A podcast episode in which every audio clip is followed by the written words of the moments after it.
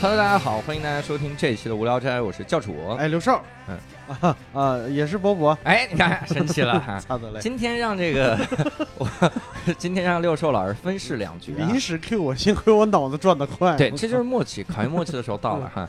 幸亏六兽老师这个脑子转得快，因为伯伯老师今天不在哈，因为伯伯老师最近有一些事情哈，他去沈阳演出了，所以伯伯老师今天不在。但是我们今天挖来了一个资深的这个捧哏啊，今天他这个也跟我们的嘉宾很贴合啊，是这就是今天厉害了。无聊斋一直以来的敌台，一言不合的产品经理吕东老师。哎，各位一言不合听众，大家哎，好。等会儿，不能挖。我们就知道。哎，好好，我们我们无聊斋的听众，大家好，我是吕东。对，一言不合听众其实也不认识他，就是，你知道，我跟你说，你你你别在这嘚瑟。你知道，就是就听众来说，一言不合的听众是无聊斋听众的子集，你能理解这个意思吗？嗯。嗯，能子集就是子集，不是真子集，子集就是包括自己。意思无聊斋呢，也是一言不合的听众，我们三个也听啊。这个而且最近一言不合有点太嚣张了。你如果你点开一言不合，你发现最近半年全他妈是六兽，真的没有。怎么你是渗透过去了吗？对不起，不起咱们这个暗装有点过于明显了，哥。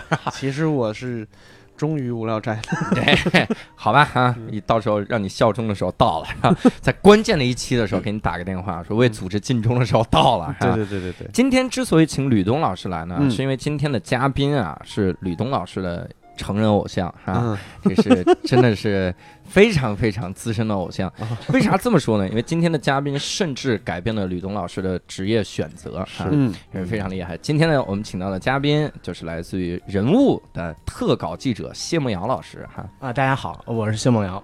可能大家听到这个声音就特别的失望，说不是梦瑶吗？不是梦瑶吗？这 哎，这个这个误会经常发生，是吧？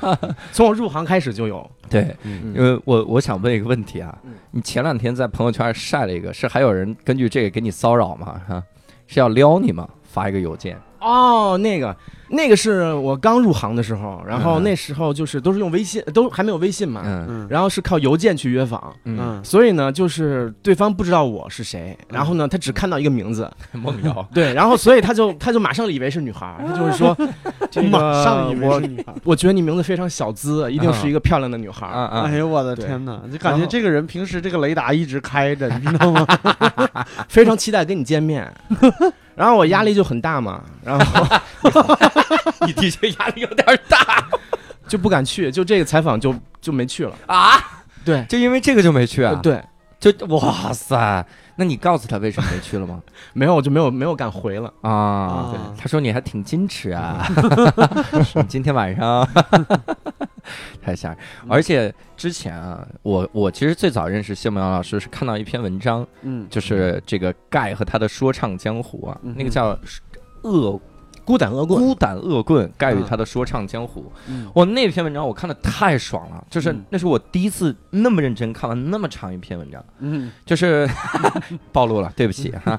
然后当时我看到那个记者的时候，我也在想，我说这个小姑娘牛逼啊啊！还梦瑶，哈哈，这是跟奚梦瑶一样的人，哈 还采访盖。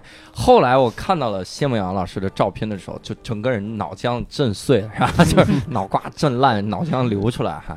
就是你是一个男的，就是男的哈，还是秃头，就是谢梦老师剃光头，哎，精壮的一枚男子，是吧？精让人觉得特别的吓人，跟你的印象就是哪怕跟你印象有偏差，阴柔一点的男子也行，嗯 是一个光头怒汉。哎呀，当时就觉得完全不一样，怒汉这个没看出来，啊 是吧？主要是从微博能看出来是怒汉，哈各种怒。然后这个。我我其实挺想问几位啊，咱们嗯今天把这个谢梦瑶老师请过来哈，嗯咱们也夸一夸老师啊。先来说说哎六兽，你是第一篇看到谢梦瑶老师文章是哪个？啊，我别说第一篇了嘛，因为最近半年跟谢老师有一个交集 哦就是某一篇文章里边有我，呃，这篇文章他不方便说，我来说啊，叫呃垂下的理想主义啊，对，垂下理想，垂下那个理，垂下垂下那个理想主义者垂。下那个理想主义者你要不真，的自尽吧？我现在就去好垂下那个理想主义者。无聊斋的主播都不做功课，哈。对嗯。对。我跟你说啊，当时嗯。看完了那篇文章之后，我说：“哎呀，六兽在里面真说了好多，好多人说你搞笑呢嘛，哪有六兽？这就是尴尬，用艺名和用真名的原因。对我是觉得是这样，就是因为那个文章发出来以后，有很多有很多朋友来来来问我或者来找我嘛，嗯。然后还有一些以前的朋友，甚至老同事又又，呃，可能那个时候交集不多，或者是已嗯。经失联了什么之类的，嗯又重新联系上了。嗯，我我我有一个特别奇妙的感受，就是有一件事情，我的印象是什么样的，嗯然后把它写出来以后，在别人的眼里边看起来是另外一个样子。嗯。啊、就这个这个我我觉得特别奇妙，就是我我自己的内心感受，我觉得可能是，比如说，比如说里边有一个细节，就是过年的时候，老罗给我发了个红包，嗯。嗯、然后我就觉得啊，那可能就是走到头了，嗯。呃，比如说就是说个说个稍微那个那个戏谑一点的话，就分手费 啊。啊，就是就这种，对，嗯，有可能是这样，是吧？然后那我就觉得那竟老罗情人竟是这样一枚男子，哎，就还有一种可能就是，那他就是还跟我就是，呃就虽然工作上的关系没了，但是可能朋友关系还有，对，但是谁知道呢？就我是一直是这个这个这个想法。然后这个嗯。文章发出来了以后，然后有一个朋友跟我说，他说他觉得老罗是一个特别可爱的人，哦，就是他看到的是一个特别腼腆，嗯不不愿意，或者是不敢跟嗯你张嘴说一些什么特别走心的话的。啊人，然后就是一个这么一个成功男人，然后所以他他愿意用钱来就是就是表达一些感情什么之类的对。我我嗯突然觉得，我说也可也有可能是这样，对，所以我觉得文字的力量还是很厉害的。就是如果你写的东西不够中肯，嗯或者是不够中立中性，就是不会让人看出那么多可能性来的。如果你自己带了很多感情进去。对，你就会把它描述成一件它就是已经定了性的事情，嗯哎，你说的这个感受，其实我都我都没有这么想，因为对吧？嗯，这没有，这就就是我在那个跟你聊的时候，我嗯听到你这么讲的时候，我第一反应其实是你朋友那个反应，是，所以我只是把就是当时那种感受按那个方向去写下来了。是吧？对是吧？对嗯对，结果你写出来之后，人家真的感受到了，嗯我的天哪！对对对，就是呃我我还觉得挺有意思的，而且当时他那么说了以后，我觉得还挺温暖的。对，对，嗯我我，而且我每次看这个谢木瑶老师的文章啊，我都会感觉到里面这种，就是那种复杂的感情。他真的让我觉得那是一个，那是一个人，那是一个立体的。那是一个立体的人。嗯，我我看盖的时候，因为我特别喜欢盖，嗯就是当时的双冠军，我是最喜欢盖的。嗯但是盖不出周边啊啊，他说实话有周边，但是嗯穿上太土了。我们这个 我穿上太土，我罩不住啊，是这个意思嗯。然后我当时看到那篇文章的时候，真的就感觉盖完全活了。嗯然后从那个以后，真的因为你写了盖，没有写另一个人嘛，是吧？嗯然后我觉得 整个的这个地位就不一样了，你知道吗？在我心中就只有一个冠军，就是盖，嗯，因为他太真了。是，然后包括当时我跟这个谢梦瑶老师聊到这篇文章的时候，哈，嗯谢梦瑶老师说，当时盖好像给的评价是看哭了，哈。嗯，就自己的确是看哭了，就说我不是这样，不是，这是谁呀写的？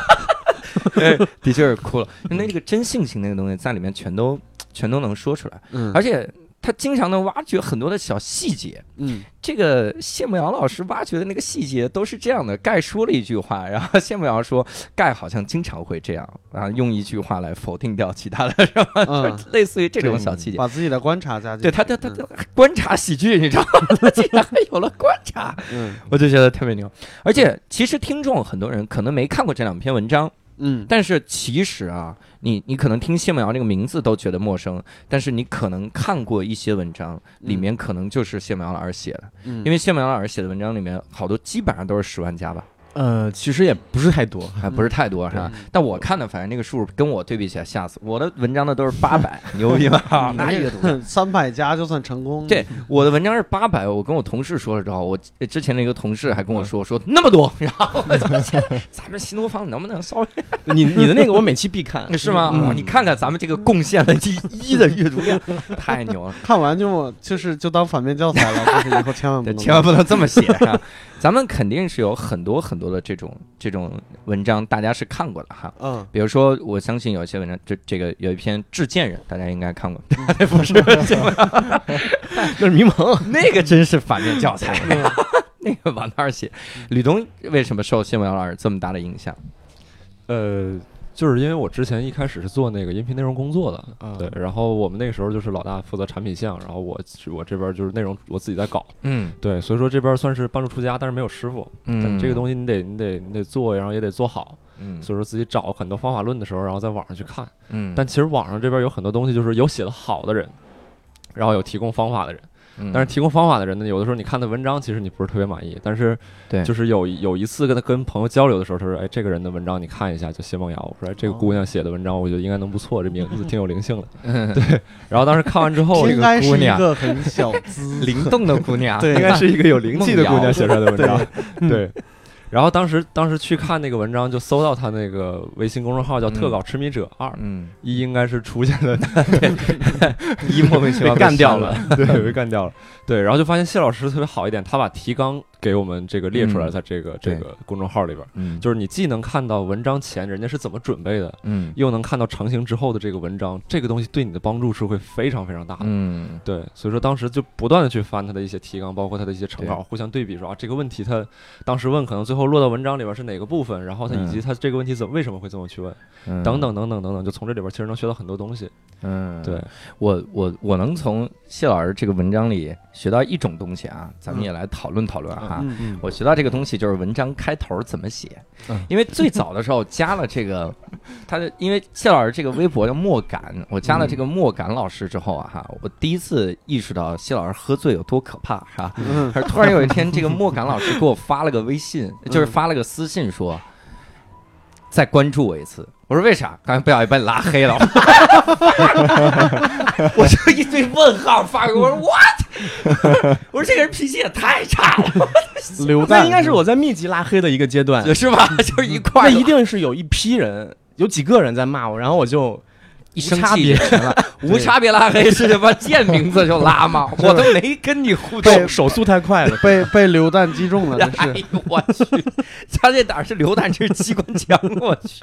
所以呢，当时我就觉得这个这个人很很害怕，让我觉得很害怕。我就开始观察这个谢这个谢老师的微博啊，嗯莫敢老师的微博，嗯上面写了很多对开头的这个看法。有一个看法我觉得特别牛逼，一下否定了我之前的想法。嗯我之前就觉得，我说有的人写的开头都是谁谁谁男，二十六岁，一九九七年出生，这是谁写的呢？讣告，这是平安北京写的吧？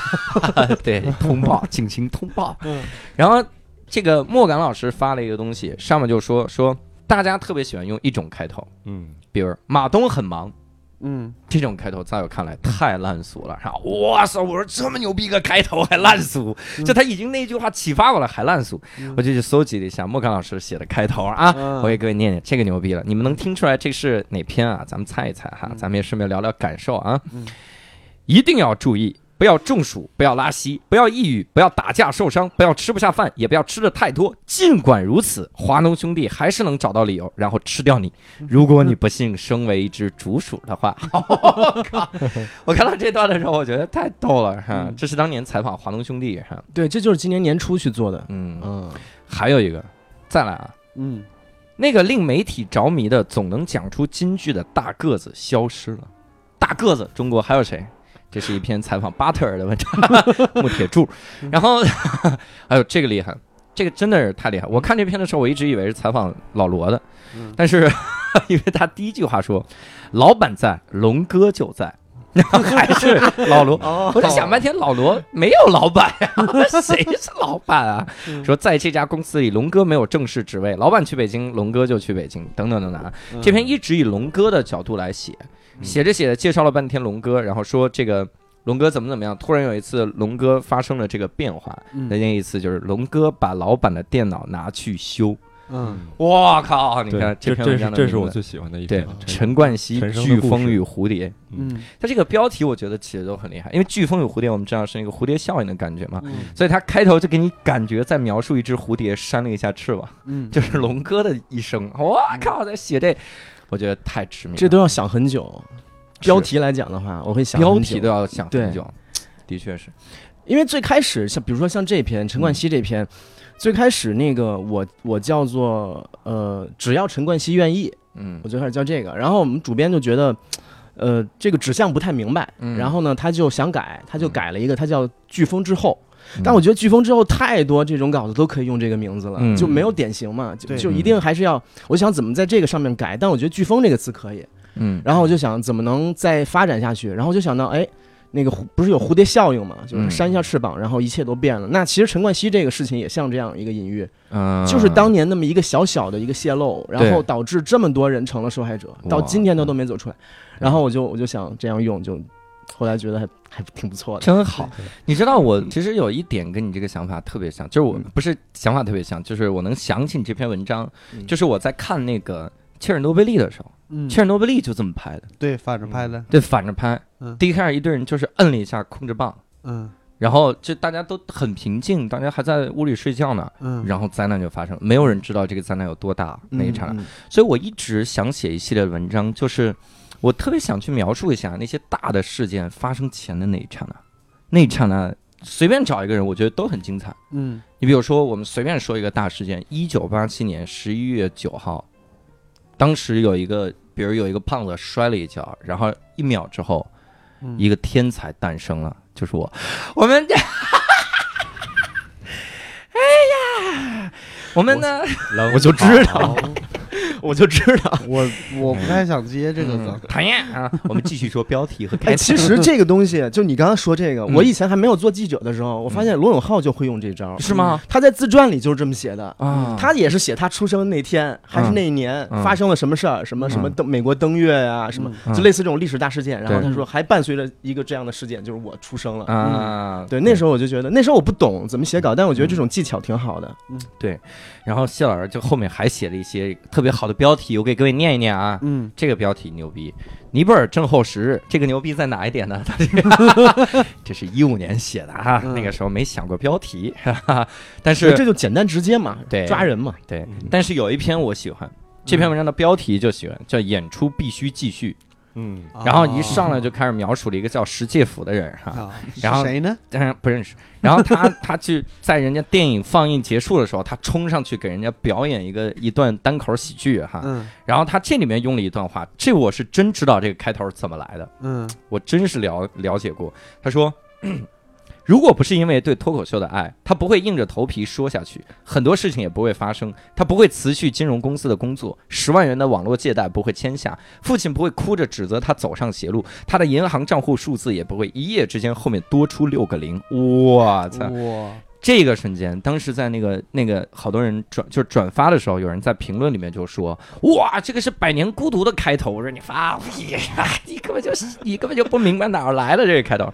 这开头当年真的是谢满老师一边采访我们，嗯，就采访石老板，采访我们一些人哈。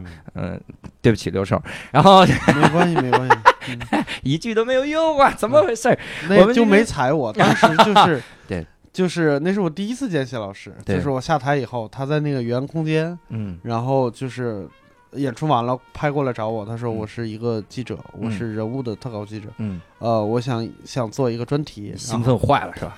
没有，我当时是不信的，啊，你叫什么名字？他说我叫谢慕瑶，更不信了。对，对我当时啊，我说啊，好，行，没问题。嗯，就是我我我不知道是那个啥，因为以前接触记者，其实说实话也不多，嗯有接触也是以朋友的身份接触的，就是他他我我我先认识他，然后再知道他是个记者，嗯对，然后那天他说完了以后，我我说那好吧，然后后来我陆陆续续在圈里边听到很多人都被这样搭讪了，我说这是狂热粉丝还是怎么回事儿？真的是。对，但是我后来我后来想到，这应该是一个就是为了采访，就玩命的去拓自己的圈子，玩命的去，就是、就是接触想采访的那些人，我觉得这个还挺勇敢的。但是，呃，后来就没找我。嗯嗯因为后来你发现你被拉黑了，批量拉黑误删了。对，哎，然后嗯这个这个这个开头是从哪儿来的？这个开头是当时在采访的过程中，在看一本书上，嗯，叫《天生有罪》，嗯就是那个 Trevor Noah 写的。嗯，然后那本那本书里面看到一句话，然后那句话就是说说他不会想到了怎么怎么样，就那些事儿，后面的事儿不会发生，怎么怎么样。我当时谢满老师一直在夸这本书，说我要学习这本书，然后果然就开始学习了这本书，嗯就是这个这个就能用上。嗯这件事儿真的当时让我特别震撼。嗯我震撼的点就在于我以前就我经常去分享一个观点啊，跟大家有机会的时候就分享嗯。我说你们摘抄书没用，嗯你们应该抄书，嗯就直接就抄。嗯这个抄指的是啥？就是我学到了你一个模式，嗯这个模式这个框架我要嗯用。嗯我觉得这事儿，这是我一直在新东方坚持的东西。嗯然后那天看到谢明老师这么写，我特别的感动。嗯然后另一个感动的事儿就是这个文章里面把我的真名写出来了。文章一直在写叫刘洋，刘洋。我说这他妈谁知道是教主啊？我后来就把我的艺名改成了刘洋教主。你看看，因为一个文章，反着改。没有叫那个教主的话有点奇怪，就至于讲这个故事，对对对，而且在那个平台上说教主，大家会认为是黄晓明。嗯哦，嗯看，太牛了。你以后得比他有名才，行。虽然长相差不多，但是其实，你看这些精彩的开头和故事啊，我们不禁就想问谢老师一些事情了哈，嗯能不能跟我们说说你最难忘的一些这个？就咱们先说最喜欢的吧，写的最爽的一些稿子有哪些啊？其实就没有爽过。哎，这咋？这么多年，其实写起来都是非常痛苦的。但是就是说，有些稿子就是写出来之后，如果反馈还挺不错的话，嗯会会会挺觉得挺得意的。是吗？我觉得盖的那篇就是，嗯，对，特别是我我就是有时候听到他自己能很喜欢的话，我就会挺开心的。嗯，对因为其实这篇来讲的话，挺有挑战性的，就是他不让讲的东西都写了。嗯，对，其实这是一个很大的冒险嘛，就是很有可能就是他会公开就骂，对对嗯。写一首歌 diss 你，嗯，叫谢梦瑶，对，而且当时当时他们本来要求要看这个稿子嘛，嗯。然后我因为我知道如果给他看一定有麻烦，嗯。嗯。对，因为他有一些东西是严格不让说的，我都我都写了，因为我觉得那个东西不写的话。呃，就逻辑上有问题，嗯。就他那个要求也没有道理。比如说，他说这个超社会这件事情不可以提，嗯，那是你最出名的一个作品，我怎么可能不提还绕过去呢？写啥呀？对而且就就这个这个歌能够体现出你很重要的一个性格嘛，我觉得一定要写。那如果写的话，就一定给他们一定会有麻烦，嗯。嗯，可能无尽的纠缠。所以我当时想了一个办法，就是我答应给他看稿了，答应了，这得做。嗯。我给他看了一个我的对话稿，嗯。就他看到这个对话稿的时候呢，他做了一些删节，就是哎，比如说跟这个谁谁谁的 beef 不能提，然后我就尊尊重了。嗯但，实际上呢，就他不知道还有一篇，对，哎呀，如果盖也在收听的话呢，我们跟你说，现在知道盖为什么看见那篇稿子就哭了吧？那就说他都写了，他妈不是我看的那一篇呢，我这还巴巴的改呢，我一宿一宿的不睡觉。这个哭了，挺好。我我听谢老师之前得意洋洋的聊过几篇啊，嗯，说是每次写的时候，如果能满足他自己的旺盛的好奇心，嗯觉得还挺有意思。是不是华农兄弟那篇就挺能满足的？对，而且这一篇就是我推着去做的。嗯，你推对，其实我们我们编辑就是嗯有的时候是编辑派题，嗯然后呢，有的时候是你自己报题，嗯然后这一篇就属于我都没有开选题会，我就我就是看了几个华东兄弟视频之后，嗯嗯我就想去做，我我而且我纯粹的好奇就是我就想看看这些竹鼠到底是什么样子，然后其实就想都没想我就我就报了，然后当时报这题的时候，我们编辑都没听说过这个这个组合哦，都不知道。哦对。嗯，然后直到有一个编辑说啊，他看过，然后算是他占了我一下，然后这个选题才通过，哇塞，最后吃到竹鼠了吗？吃吃到了，还是吃了，就是想尝尝竹鼠的味儿。我操！但是其实真的不好吃。哎呀，所以华农兄弟是忍着眼泪吃下的一些竹鼠，是吗？竹鼠知道这件事儿得多痛苦啊！竹鼠说：“What the fuck，没人比。”特别的神。那我那我其实想问啊，如果你这种特别旺盛的这个好奇心啊，就是那岂不是有很多可以拍的？比如说手工梗做了那么多的手工，就在等着你啊！你为啥就选华农兄弟呢？我觉得这个得打动我。就是说我我得对他感兴趣，就是因为我的精力也有限嘛，就是嗯。所以我是那种就是强烈的兴趣驱动，就如果这个人真的他那个点觉得我我觉得到了，我就特别想去见他的时候，我就会推动这个选题。嗯。所以导致一个结果就是我会我会无限的积累选题，积累采访。就是现在我可能有我手机的这个备忘录里面大概有二三十个，哇塞，嗯。然后大概有十个是已经启动的，嗯，然后就是还有好好几个是属于就是一四年一五年就做了，然后到现在都没有写出来。啊，好家伙，那那采访那个公司还在吗？我去，哎，我听说还有一些奇特的经历，比如说宠物殡葬，嗯。还有同性恋游轮是啥玩意儿？啊？同性恋游轮是不是还没写呢？这个文章。就是现在正在最煎熬的就是这个，最煎熬的，对，这怎么写的？这个是一七年的时候，我就我就发现了这么一个故事，嗯。就是那时候其实是我一个朋友，他当时他是一个 gay，然后呢，嗯。他当时就在参加一个就是一个比赛，就是讲情侣的故事。嗯。gay gay couple 的故事，然后赢了就可以上这个游轮，嗯。免费上。嗯。我就在朋友圈里看到了嗯，然后我才知道哦，有这么一个机构在做这样一个事儿，就是嗯。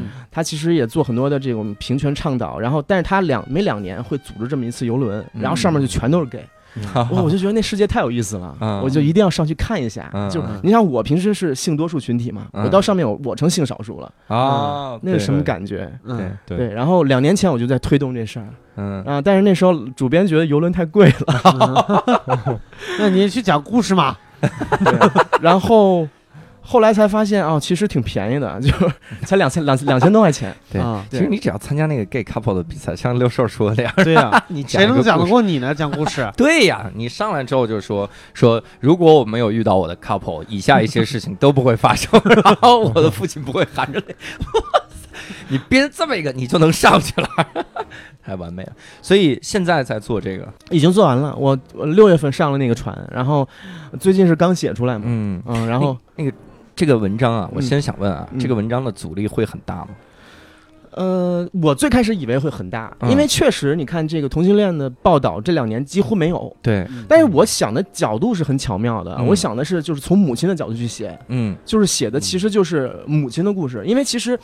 嗯，他们有一个群体，就是他们就像一个就是情感支持小组小组这样，就是天天他们会，呃，偶尔呃就是每月会聚会啊，然后呃会互相讲故事啊，嗯对，然后我就觉得，那我是从母爱这个角度去写，那就啊很比较安全。然后我当时跟主编报这个题的时候，他也就一下就通过了，他是跟我拍着胸脯说没问题可以做，我都觉得很惊讶。嗯因为其实这两年他也是避掉了无数的题，就是我觉得完全可以做的题，他嗯他都说不行，但这个题我我觉得相对敏感，嗯，然后他还能做。嗯，然后结果我上传之前又确认了一次，然后就是包括我们的主管部门都说这个题可以做，嗯。但是呢，呃，要小心一点。嗯。对。嗯然后我就做了嘛，然后结果就没想到，其实有有这么多的麻烦。嗯。对，现在等于说就是他不给你提具体的意见，嗯。他就说这个篇幅太大了，这个我不舒服。啊。对，然后你你篇幅太大，你怎么办？你就得你就得删啊。嗯你又你又没有一个具体的要删什么，比如说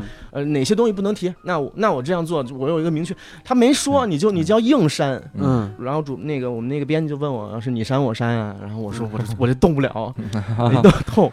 然后呢编辑跟警察似的，你 说我说，你说等我问呢。是，把这个文章里边的的全都删掉。然后删了删了一轮嘛，然后昨天又又接到噩耗，说嗯这删的还不够，哇，还是大，嗯还得再删。别到最后告诉你说这文章不能提同性恋。然后我主我主编我那我那编辑都动动不下去了，说我嗯实在是删不删不动，要不然还是你自己来。然后我我昨天晚上又自己又来了一轮，嗯，对，听说你昨晚喝了一宿的酒，是哭吗？就是一晚上啊，又删一段儿，删掉。确实很痛苦这感觉。嗯嗯，嗯，我觉得这一点其实谢苗老师特别有意思，就他是一个对自己稿子特别有感情的人。嗯我看到网上很多采访谢梦瑶老师的人，嗯都会不由自主的写出一段话，说谢梦瑶是对自己稿子特别有自信的人。嗯然后同时又提到一个点，我也是观察来的，我发现特别逗，就是这个自信和这个谦卑交织的这么一个人。有自信和谦卑交织是啥意思呢？就是说，有的时候会夸自己搞得特别牛逼，嗯但又会去参加很多别的地方来组织的这种怎么写稿的这个培训。嗯然后曾经有人就在这个培训现场就看到谢梦瑶，说你这个。当时看到那个人就说他是完全可以取代台上评委地位的一个选手，然后是 吴老师看到的，然后然后说是让让说谢梦瑶应该来讲，这怎么还来参加培训呢？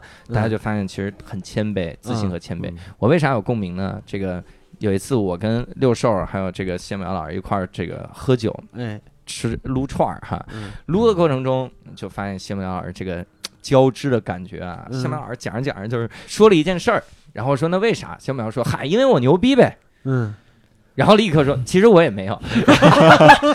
我说哥，真的，就是你这个咱们喝酒没有必要压力这么大。秒怂就是说的这个这个感觉，咱们是有监摄像头监控是怎么着？帅不过三秒。其实我牛，因为我牛逼呗。其实也不是，我现在到底因为啥？就是每次都在那交我估计当时说的，因为我牛逼，其实是个梗，然后没否 没想到冷了，然后赶紧自己收拾一赶下，紧说其实不是，收拾一下残局刚。刚是个梗。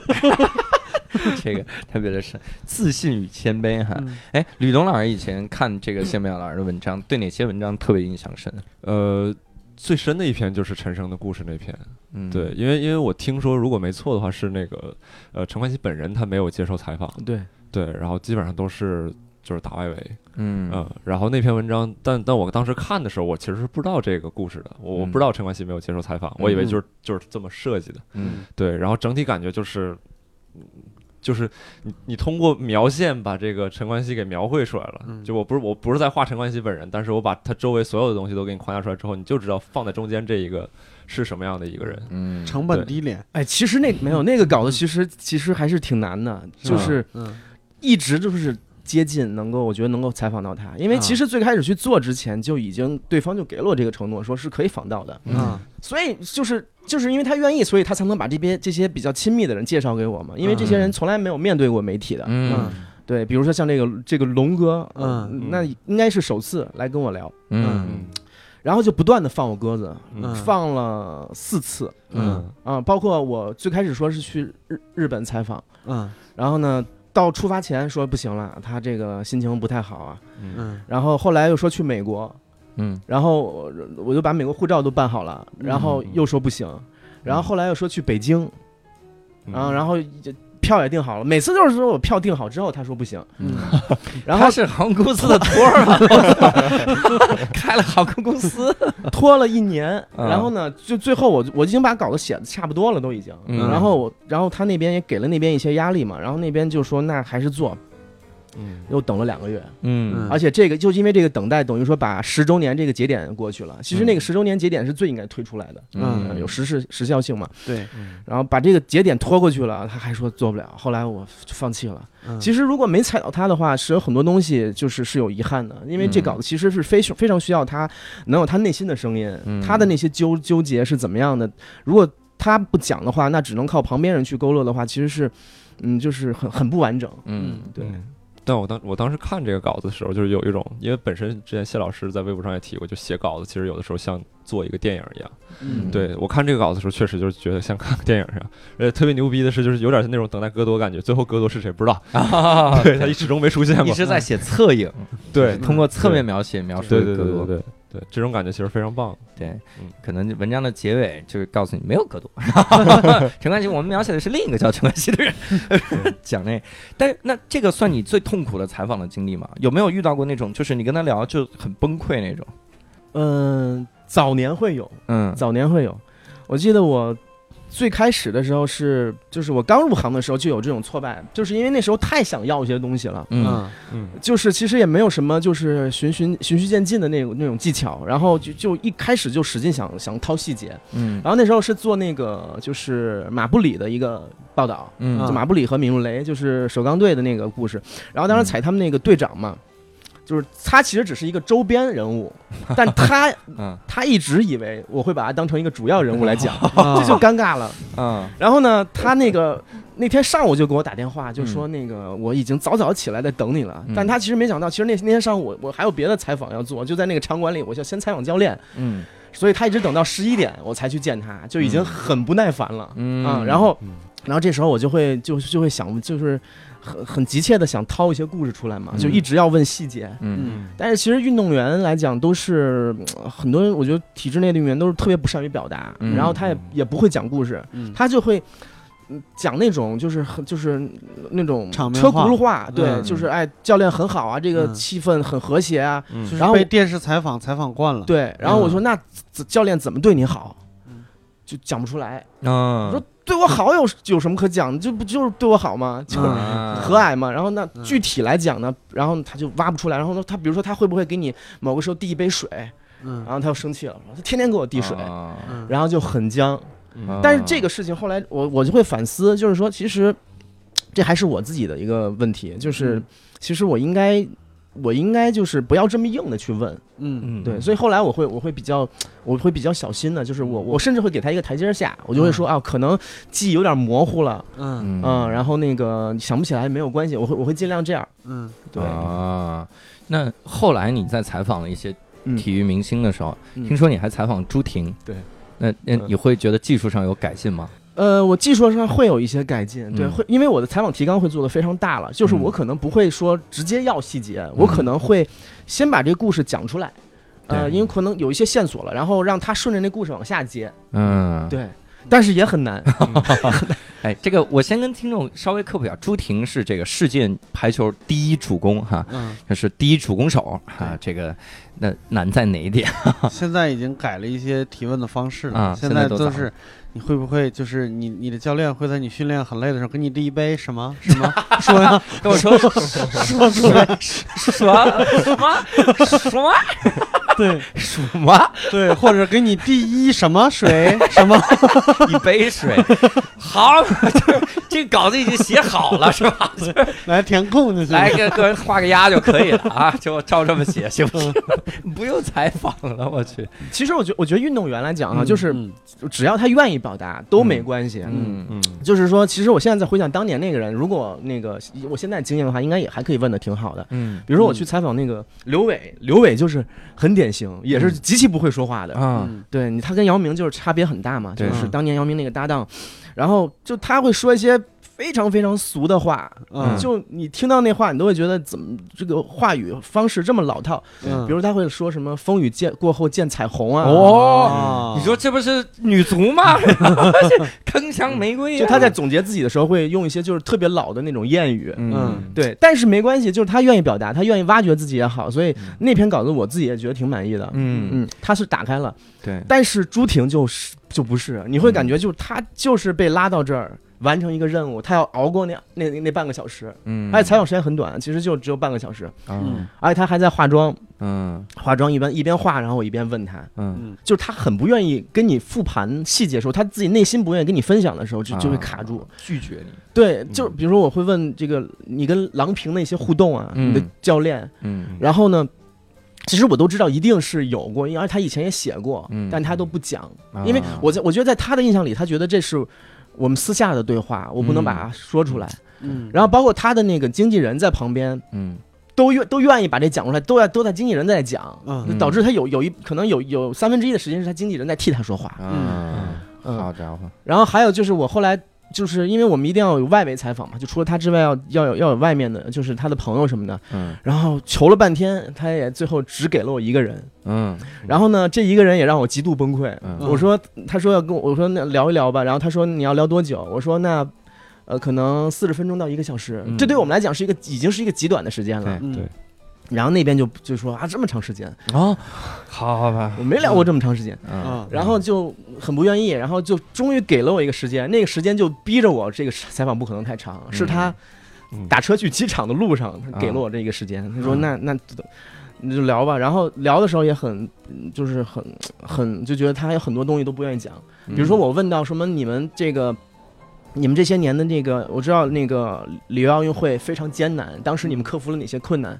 嗯然后就跟我说，呃，这种东西啊，我觉得我们放在自己心里就好了，就没有 就没有必要跟外界去分享了。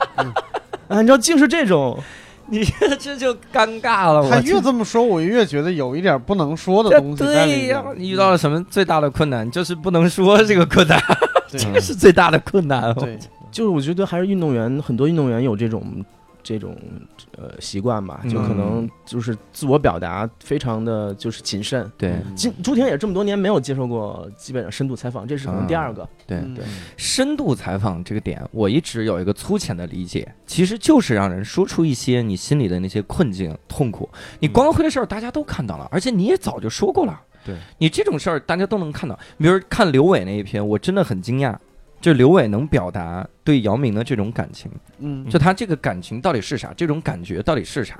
他当时的处境，那个心情是啥？我觉得这个事儿就让我很很惊讶。当然，后来我看到了这个谢梦瑶老师在这个朋友圈就说说当时想起个什么标题，我说我帮你起了一个刘伟这个稿子的标题叫“遥不可及 啥玩意儿？”，我这个就照着你你这个你信不信？发给刘伟，看标题就哭。这个看标题想办法买枪去了。其实谐谐音梗啊，也不是不可以。嗯就是我我我看到很多同行也喜欢这么用，然后当时写刘伟的稿子，人同行写就是伟大使命啊，嗯伟大回归啊，那哦个伟是那个他的那个伟，对火字旁那个。对，嗯，对但是我其实就觉得有时候太简单了，太硬了，太易得了。嗯嗯，但是我觉得就是你你那个谐音梗，你可以用的巧妙一点。嗯。嗯，所以你也有同行老用谐音梗是吧？我们也有一个同行叫王建国，他呢 我以为你要说博博呢，啊博博也经常用谐，博博现在爆梗的，昨天周奇墨竟然都用了谐音梗，我觉得这个行业完蛋了，真的，这行完了，那公司要倒闭其实垂下那个理想主义者就是一语双关嘛，是嗯啊！对对垂下来，动词或者是锤子下，对吧？对，你看这个我我 get 到了，嗯，就真是 get 到了，所以我想我想问你一个问题，听说你还被许知远给怼过，这个许知远在记者圈记者圈是一个噩梦啊！就我我原原来一直以为是刚才是不是差一点吐露心声？记者 记者什么玩意儿？这个记者圈你是从华东兄弟那儿出来以后有了一些心得是吗？就是他一直有啥名称嗯就是他很喜欢怼记者。啊。我我那次那个 很失败的那个经历之后，嗯。我就因为我我也会跟别人分享嘛，我就听到至少四五个人嗯。跟我说过，就跟我那个经历一模一样，嗯。甚至比我更惨。嗯。他特别喜欢就是教育记者说，就是我觉得你不理解我，我操，这就是来理解你你的吗？你没有不是他说的是思想上的理解，啊啊说你没有好好读我的书。啊，然后我说，我当时说我真的读了，然后你的那些书，你看我都看了，而且我、嗯我可能高中我就是你的粉丝，我这都说了。然后他说你没有读进去，哇塞从你问的这些问题来看，我的思想你没有就是掌握到。啊，对，好家伙，他啥思想啊？他是，你看许知远还采访木村拓哉，他问的问题那真是很思想。嗯，他跟木村拓哉走在路上的时候，看着那儿有一棵树，嗯就一个森林，然后就问问木村。你是哪棵树？真的，我觉得你 你好好看那个视频，在那一秒钟，木村的眼神就盯着翻译，那个眼神是迷茫的，你知道吗？翻译的眼神也是迷茫的，翻译都懵逼了，我是翻不翻呢？我都觉得木村木村老师都会觉得他是不是翻错了？中国人应该问你是哪棵葱，这怎么问你是哪棵树？这是咋哎翻，但我倒觉得那那是一个好问题。是吗？这是个好问题啊。对，为啥？对，那个问题很新颖，啊，就是你想木村拓哉一周呃就是一生以来接受多少采访，然后他一定是很多问题回答了无数遍，对。是。这问题是一下就能让他愣住的。啊，然后，而且我觉得他那个即时反应也也挺说明一些问题的，嗯就可能你想，如果是罗振宇或者马东，如果面对这问题，我觉得他能接一堆话。啊，啊他可能顺着自己的人生啊，一堆比喻就出来了。嗯，对。对，你是哪棵树？马东说：“我的底色就是树。”哇塞，哎呀，这个就接回去对，了。我觉得他可能就是木村拓哉，他他愣一下，嗯然后再及时，他又不能不说话，嗯啊、其实就两种反应嘛，一种是我拒绝回答这个问题，对，一种就是在应激反应下就说出一些下意识的话来。那我觉得下意识的话应该是有，是是有价值的。嗯对，但是我我是觉得，作为演艺圈来讲，你接话能力就是这种。或者演绎能力应该是很强的，对。就我没想到他没他没接住，嗯，嗯对，嗯。其实其实日本艺人有一个专专有名词，就专有能力叫 free talk，就是看你接受采访或者上谈话节目的时候，谈话能力怎么样。嗯，但是那大部分是喜形容喜剧演员的，好像偶像明星还不太需要这个这个这个，我我也不太了解偶像的世界。嗯，我那我给你讲一下，这个我们一般嗯。偶像的世界嗯。那我我 我我其实还想问啊，嗯，那比如说像许知远这样的怼你的，那这个专访还做吗？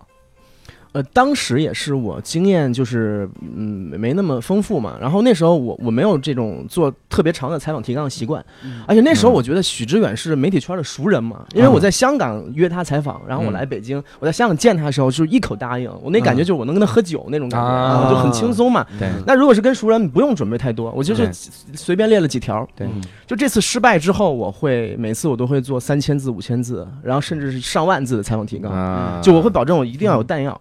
对。那一次就是说，我问的一些问题啊，我马上他会觉得这个，他说你这个不能反映我的性格，你不能讲述我的故事。啊，比如说我当时我这个稿子是想写他的那个，就是跟孔庆东啊这些人大学的时候是那么好的室友，然后后来思想有变有那么大的变化，想写这思想分歧的一个故事。嗯。然后我就会复盘一些，比如说孔庆东在大学你上他课的时候他是什么样的，嗯。我就这么问，他就很不耐烦，嗯。你说你这个这个东西你问了也讲不出我们的变化。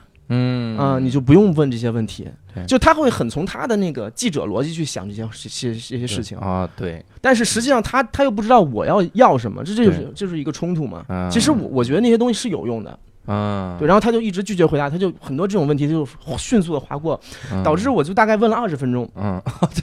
就没法问下去了，就就已经。或者就这问题问出来，他会鄙视，他会说你这个问题太大了。这种比如说你时代的方向什么，嗯。他觉得我没有必要今天跟你进行这样的讨论。嗯。然后，然后就是你其实这个采访题上还有问题，但是你知道这问题一一说出来，他一定会啊，他的命运的时候，你就不知道。全是哑弹了，后边就。对，然后这就极其尴尬嗯，而且其实那个时间你又不可能二十分钟就走，对。你就硬撑。哇哇，这后后面那四十分钟真的是，我就硬撑到一个小时。是吗？当时还而且还不是我一个人，当时嗯。我跟我一个同事去嗯采访他，嗯。他当时还是觉得只是对他感兴趣去采访，嗯，然后没想到就是这样一个情况，然后就嗯我们为了缓解尴尬，我们俩就轮流那儿绞尽脑汁的想问题，啊，就他憋一个，然后我就赶紧翻手机啊，然后啊然后迅速的转动，想能我再能嗯。憋一什么问题，对，嗯，然后硬把对话撑下去。我的天然后哪真的是冷汗，冷汗不停的流。那是我嗯。第一次就是知道人会有冷汗，就真出，对对对，就就一直这样在擦汗。好家伙，对。不起，笑儿，虽然你说的这么凄惨，但是我一想到你光头的形象，我就觉得很有意思呀，哎，这是这是一次记者大师课。呀，真太吓人了，挫败感很强，就是之后两三天都是都是就是一蹶不振那种感觉。缓。不过来，对，好家伙，就我每次遭遇这种事情，我都会有好几天时间会有巨大的自我怀疑。嗯对，因为我就是我觉得可能就极度自信，然后带来这种一旦的挫败会特别难受，因为我就觉得这这是应该能搞定。嗯，对，那个徐老师当时看你流汗的时候，他没有继续怼你吗？没准他就是。他就是含笑的一直盯着我，嗯然后就他也不说话，就扶着个下巴，就那么一直含笑地看着你，啊，对，就看着你流汗，然后也不说话，也不也不他不说话。那啊我感觉都有点挑衅了，这意思没有没有，他就是很慈祥的那种感觉。啊，他是这很他就正常等。他他还中间打断了我好几次，就说你你你你不用那么硬想，嗯然后你可以先缓一缓，然后那个想一想，然后你可以再看看手机，你再上课来了，我对呀，我这大师课嘛，就他的意思是，是我我等你，我对我等你，我等你，你你不用那么着急。对，哎呦，哎，这特别像啥？特别像我们去讲单口喜剧的时候，嗯准备了个大爆梗放在第一个，上来就冷场了。这个时候你后面的梗讲不讲？观众说没关系，你再想一想，哎，先把前提列清楚，负面情绪提提炼清楚一点。对我昨天看了一个，就是于适老师去演出，然后别人一般演出就是笑，嗯然后好一点的鼓掌，再多一点的尖叫。嗯，昨天他演出收到了很多加油，那演员专场是怎么着？我去。于是是我们一个演员啊，嗯大家也可以去观察他一下，非常有意思。嗯，你刚才出冷汗的时候，许志远没给你拍张照片吗？然后扔进他的相机，说第六千四百六十三个出冷汗的。哎，我觉得许志远他还就这一点让我觉得跟别人不太一样，就是，嗯，他好像就是对他的好奇是非常集中在采访的那一块儿，就是嗯他的日常生活里好像没有就是想聊天的欲望，就是其实，在那样一个场合，我不觉得那是一个那是一个采访，那那嗯。更像一个就是说。呃行就同行。或者拜见前辈这样一种感觉，啊。但他好像就不会把话题延伸出去，就是嗯。就是，如果你提不出问题，那就僵在那儿。嗯。就其实完全可以，比如说，他也问我在香港媒体的事儿啊，嗯。因为其实他跟我们我的老板当时都是很熟的，我们很多同事都是他的朋友，然后其实都完全可以这个话题可以继续下去，就不至于那么僵，但是他都没有任何兴趣。嗯，好家谢，老师说这个让我想起我在打柔术的时候跟黑带打的这种感觉，嗯。就是人家压住你之后，明明是可以降服你的，但人家不，嗯。人家等你慢慢解，非常慈祥的看着你。人家说你再努努力，给你一本书啊，学学里面的经历。关键是他描述那个场景里边，是他已经用身体锁住你了，然后来吧，解吧。这个太吓人了啊。但但他其实对我不是最坏的，我听过嗯有其他的例子。对你，嗯，那对是他，他是跟那个记者就直接说说，我觉得你是一个非常浅薄的人，哇，我我觉得你是不是生活中性格非常难以相处，就就嗯。就这样。他说人家难以相处，对。啊，你说你你是 没人跟你相处过吗，大哥？你哎，但是我们最近这记者采访他特成功，是是这这次让我们觉得，哎，这为什么徐志远变了还是怎么样？因为他出书了，通告，我们最近有一篇嘛，就是就是写写他，就是我我们记得李斐然写他的，然后跟了他半年，哦。然后说徐志远特特别耐心，嗯虽然也经常放鸽子，这个跟了他半年这件事儿，这能这是这是我们谁有耐心哦，我的意我的我的意思是说这个持续过程，啊，对，中间可能不断的去见。我，以为终于找到了一个对脱对冷汗这件事情脱了敏的记者，就无所谓聊对吧。虽然前四个月出了冷汗，但后两个月真的是轻松很多，太吓人。哎，那其实我们之前问这个谢梦瑶老师，他说其实有几个很难忘的采访哈，我也觉得当时看了这个采访的时候，觉得很有这个感触哈。嗯，第一个是姚明儿哈，这个你能讲讲当时为啥难忘吗？有啥感受吗？姚明好接触吗？作为这个，极难接触，哇，姚明真的是。哎，对不起，别哭，气场，呃，因为他以前一气场真的很高，很强大，这个应该不用解释。没有，你看他以前的那个呃，就是电视采访，如果是外国人采访的，你看的比较多，会觉得他特别就机智啊，很然后有有很嗯。金有很多金句啊。但是实际上，和其实从国内听到的一些风评是说，他对国内记者并不好，可能他会觉得提问给他的感觉都不都不都不够外国那么好，所以他嗯可能本身态度上有一点轻视。对，而且他那一天就是因为他已经身份有了变化，他就是篮协主席的身份嘛，嗯，就就提到体制内，人就人就更谨慎，嗯。然后他就真的是只只想聊慈善。那天就是一个慈善的活动嘛，他只、嗯。只能聊这个，嗯，嗯，然后其其实当时我已经没有问问题，我先看其他记者问，我先摸摸他性格嘛，嗯。然后就发现你一旦问别的，就会被他尖利的、就尖锐的抓住，嗯，嗯、然后场面非常僵，嗯。然后我就很怕破坏这个，所以嗯我就没有再没没有问。然后后来他们给我争取了一个机会，是可以跟他一起坐车去那个，呃，去去机场。嗯然后他当时也是坐在一个中巴车的最后一排，然后啊他就是他只有那个位置能坐，最后一排的中间位置。嗯然后我当时非常紧张，嗯嗯，其实我我我我像一般来讲采访我不会那么紧张，但是那时候我就我就特别怕他不配合，嗯然后我就非常紧张，然后导致就是紧张到什么程度？就上车之前，就他的那个随同人员跟我说，嗯你上去之后你要坐在他的左边，因为嗯他的右边的耳朵有中耳炎还是什么，就他听不到的。啊实际上你要在他左边说话。嗯然后我过于紧张，我就一直重复这话。然后我上了车之后，我坐在他旁边，我说我要找你的左边，因为你的那边的耳朵是听不见的。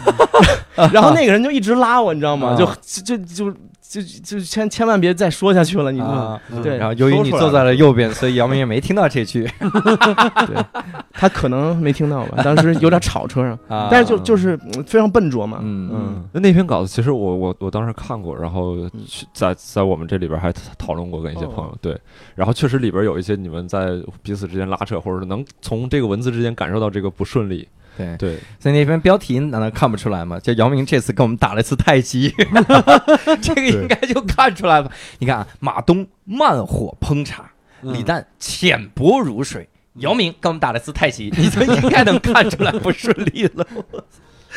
哎呦，以前都能定性，哎，他非常警觉，就嗯。很多技巧在他身上是失效的。嗯。就你这个技巧在别人身上是能成立的，就他不想谈的时候，我会有一个方法让他开口。嗯。比如说，我知道你可能不愿意评价周琦，嗯。然后我我我就说你最近有跟周琦打电话吗？嗯，啊，其实这是一个很很友善的切入角度嘛。对对对。他马上就说我不评价球员。哇靠，就知道你。他真的是太见多识广了，对对对对我对他看了你每篇特稿，然后和你的采访提纲，嗯那那还有一个，我我其实这两个两个议题，我特别想问一下这个谢老师，嗯就是你你你比如说采访球员，他不想说，我能理解，嗯，比如如果采访那些灾区的人，嗯，他们就比如说尼泊尔地震这件事儿，我我看你一五年写的稿子，嗯那件事儿，你好像说你也很难忘。那在采访这些人的时候，你这个都不是说技巧的问题了，你可能一句话就让人家勾起痛苦的回忆了。嗯你有在这个方面有什么这个感受吗？嗯，我觉得就是采访这种痛苦的，你得找到一个点让他愿意讲。嗯就是其实像你如果他不愿意讲，就真的不用不用逼他，嗯总会有人愿意讲，那么多人，嗯总会有人愿意讲的。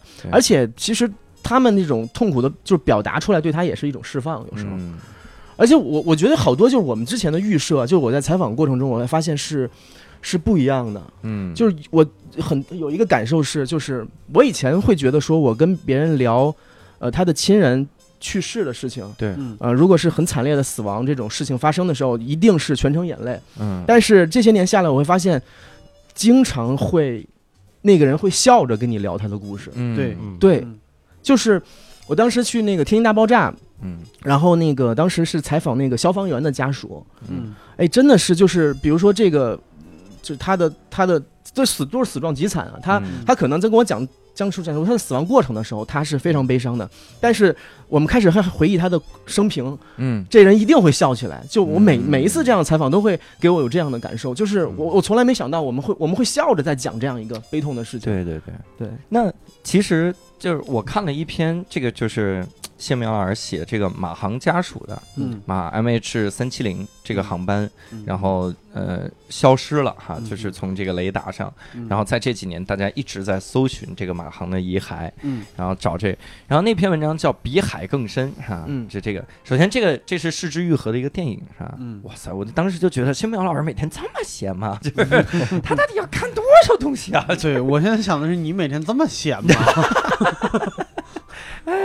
就看这些啊，是吧？嗯然后这个比海更深这篇文章里最让我最让我揪心的就是，你说如果采访尼泊尔那些，我觉得无所谓，你可以把责任推到那个翻译的身上，嗯，他没翻译好，或者翻译自己翻的时候，他可能自己想办法。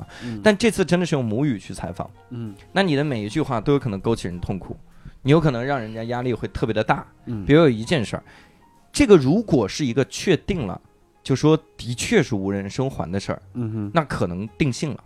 但你在聊的时候，你是不知道到底是无人生还呢，还是一些网上一些传言说是劫机啊，嗯还是怎么怎么样的？嗯你这每一句话，每一个走向都有不同的疗法。是我靠，那这每一句话都要谨小慎微，这让人压力非常的大对。你当时跟他们聊的时候，会遇到这种这个这个纠结吗？或者有干脆就不愿意跟你聊的吗？呃，有一点要非常注意，就是我去了之后，我会发现这个群体的特殊，就是他们会觉得，他们会相信这些人还活着，嗯而且他会有很多的阴谋论来支持他这一点，对对，而且他不是说那种。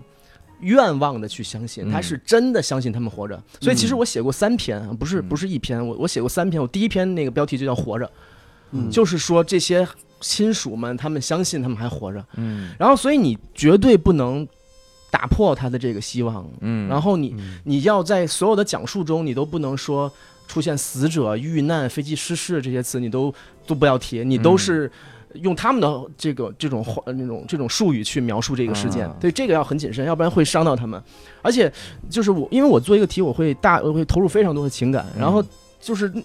我在做这个呃过程中，我我甚至那段时间我自己都是相信他们还活着的。嗯我还跟同行讨论过，我会嗯我会问他们，我这么想到底对不对？嗯我是不是错了？嗯但是你现在跳出来，我可能我又走出那个状态了。嗯对我觉得就是说，其实这种灾难性或者悲剧的故事，嗯，就是特稿怎么去写啊？我的角度是说，我不是说想呈现痛苦本身，嗯嗯就是我是觉得说。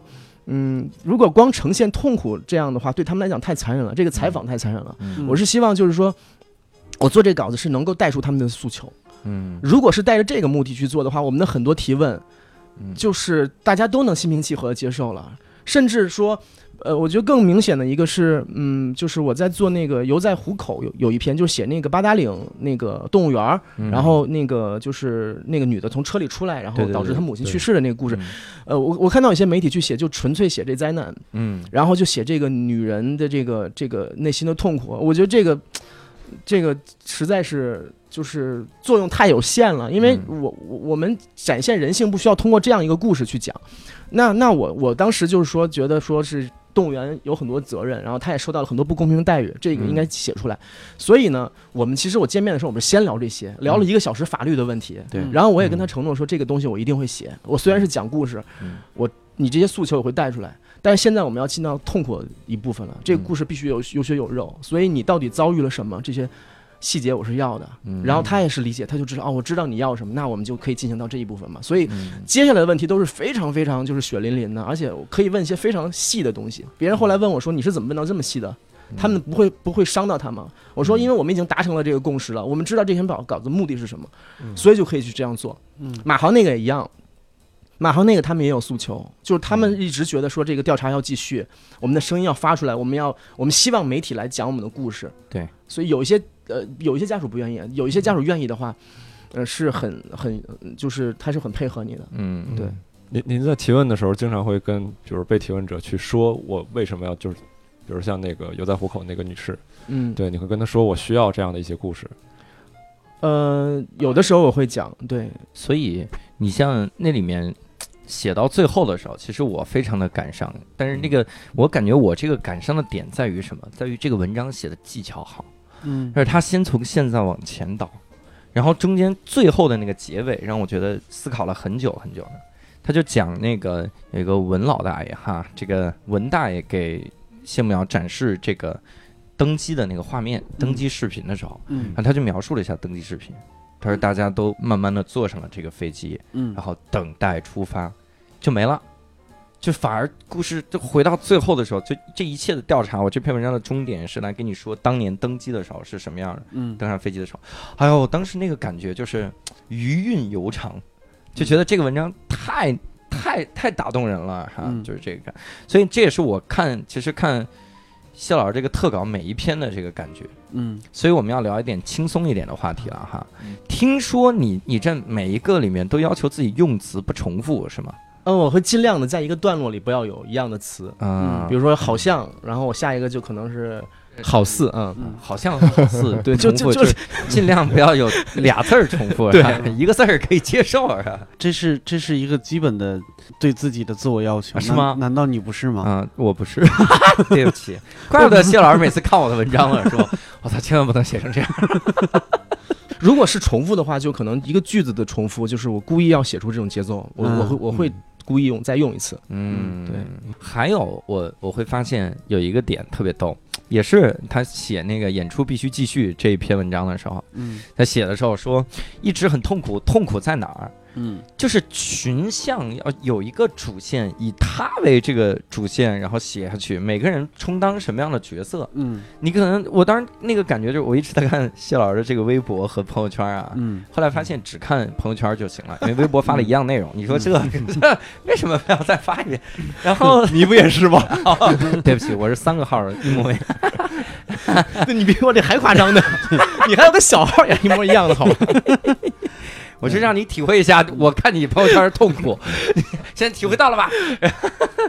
呃，最主要的是他他写这个里面的时候，采访的人可能分量都是一样的，嗯但是每个人在这个剧里充当的角色是不一样的。我就当时真的是感觉，就好像写特稿的时候，就好像在导演一个电影，对，嗯每个人都有一个剧本。你这个台词可能是一百句，但最后我呈现的时候可能就一句，嗯，但是你准备的功力要一样了，你在这一句上是非常至关重要的一个决策。嗯。哎呀，所以这样写出来的一个文章，我才觉得特别的好看，特别的嗯。走心。嗯。我看很多的文章其实并不是很走心，就是甚至很多记者来采访的时候也不是很很走心。我们上次有一个记者来采访我，就是做播客，然后这个事儿，那记者采访我的时候，很明显感觉他讨厌这个行业，嗯。就是他恨自己 啊，就是他我们啊，咱俩也在啊，对啊对对对对对，我和我我们都在。还还。有波波波波老师采访无聊斋嘛，嗯。就感觉这个人他恨这个这个角色，嗯。就是他自己，他说啊，那你们做这个播客有什么 有什么初衷吗？然后我们就开始说，然后他的眼神就放空了，然后就 麻木那种眼神，嗯。然后偶尔记一两个字，可能我都没看本儿，可能本上写这帮傻逼，然后可能写这种，嗯对对。然后他走的时候就那种，就他坐在这儿，整个就一个黑洞，就让我感觉、哦 你你是完全你觉得他对你没有好奇？他完丝毫没有好奇哦，他对这个行业都没有好奇，丝毫没有好奇的点哈。我感觉他采访了可能十几个博客，问的问题都是一样的。对，一模一样。哦嗯这包括说你们这个博客跟单立人喜剧什么关系啊？我这播客简介里就写着，我 点开就好啊那。这就是采访的大忌，其实就一定要做好功课。对嗯，你们的你们播客第一期是谁啊？播客第一期就在播客里啊，你点一下不就知道？对，你看一眼就知道了，而且我我们都写在题目上了，对啊你说我们你都不用。听是对，吧？或者我们我们没弄好，其实可以的，但是他基本上问的都是这种问题。嗯呃，还有记者会跑过来问你们这个单口喜剧是单口相声吗？我说不是，然后他说哦不是，我给他科普了半天，嗯然后他下面的问题是，那你们这个单口相声，我说大哥我科普反了是怎么着？我我往哪儿科普去了？就是他完全对你不好奇，但是谢明老师第一次采访的。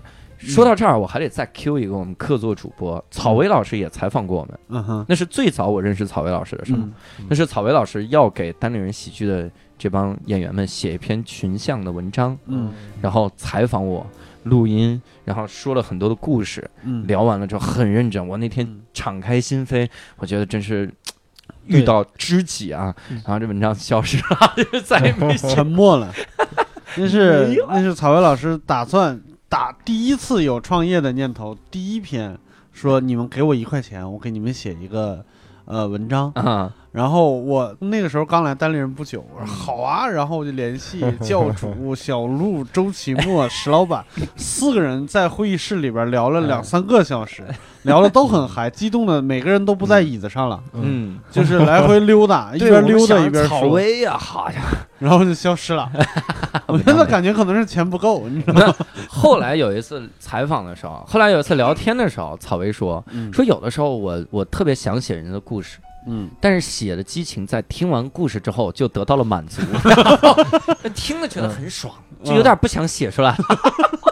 我说大哥，但你得给我钱。对，没有呈现的欲望，只有好奇心。对，嗯，但是跟谢梦瑶老师聊的那几次，嗯哦，我真是敞开心扉。嗯后来，当然 谢总也一再的跟我说：“你真是太能说了，整理你的录音素材吧，太多了啊！”我觉得他有一句话没跟我说哈、他其实是这样：你知道主角是石老板吗？你说我只是想写一个特稿，不是想写你的自传。对，我说我知道啊，但是那个感觉是啥？就是我一跟他聊，我就感觉就很很有知己的感觉，因为我我觉得他对我他对我好奇，嗯，就他真是好奇，他会去听。然后会去想，甚至会调查一些事儿。嗯这感觉，我我以前做客这个日坛公园的时候也是，嗯李叔说了一两个细节，我发现他调查过，他他了解我，他对我好奇，嗯他不是应付差事。嗯我见过无数应付差事的，好家伙！老罗辞职的时候你在吗？我他妈哪年的进新东方啊？我 网络辞职的时候，他还在中学。对呀，我大学零七级的，我操，疯了我！就。所以还是要做好功课嘛，就是要不然一下话就聊死了。嗯，所以我我会功课做的非常细。对。嗯。我看到你有一个功课，之前谢文老师公开了一个马东的采访提纲。嗯。对。啊，那个真的是吓到我了，嗯。就是全各种各样的什么问题都问，也有那种猝不及防的问题。最近手机上经常在玩什么游戏，啊嗯，问这种问题这是暖场问题了。对，我觉得就是这是拉近关系的问题啊，是？吗？我会有分类，我嗯我我其实会会把那些问题会分成，就是说重要问题、次要问题，嗯，然后还会有就是暖场问题。嗯像采访那种就是很难采的人的时候，比如像盖，我会专门有几个就是说缓和关系的问题，那个、嗯那个可能分成一个小块儿，就是我嗯这些问题其实没有什么太多信息量对，但是如果我们一旦到了很僵的时候，我就抛出这种问题，会让他高兴一下。缓和关系啊，嗯，对，就这种问题是可能。比如你最满意的歌是哪一首啊？哦就这种列列一些这样的问题，嗯，哇塞！就救场用的问题。老谋深算啊，这个人要我准备问题就是你最喜欢这个成都说唱会馆哪首歌？然后直接掏枪了，我靠！哇，你还真有枪，这种吓死我！我其实还有一个了解，这个了解也是后来跟谢哥啊聊天的。其实说实话，嗯、可能。两位不知道哈，这个千苗老师肯定知道。我有很多次录完节目之后，这个节目播出，就是录完节目的时候错感们非常强，嗯。有几期聊的不好，然后嗯。强到嗯。我在家就玩命喝酒。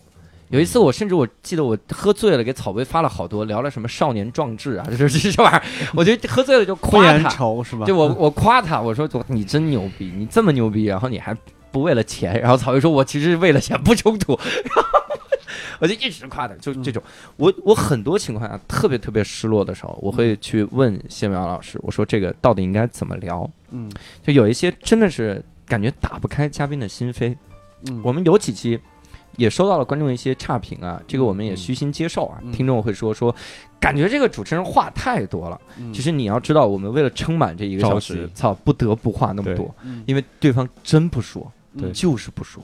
嗯你一问，你说，哎，你最近看没看？他说这个问题我已经被问了很多次，我不想再聊这个话题。我嗯靠，那刚才前彩的时候不是这么说的呀？是，而且而且我明显感觉有一些人是，就是他放下话筒的时候他是一个人，拿起话筒来就变成另外一个人。对对嗯对对对，对比如谢梦瑶老师，哎，往哪儿走？所以当时我问了好多的时候，其实谢梦瑶给我两个两个真的是很大的帮助。嗯一个帮助就是他给专业上的帮助，嗯他会说怎么去聊，怎么做前前采，嗯讲一些他的经历。其实还有一个更大的帮助就在于谢梦瑶老师说：“哎，我靠，我采访的时候也经常有这种事儿，然后就舒服多了，真的。有的时候人啊，真的不需要建议，他只需要他只要共情啊。所以我当时听了好几个故事。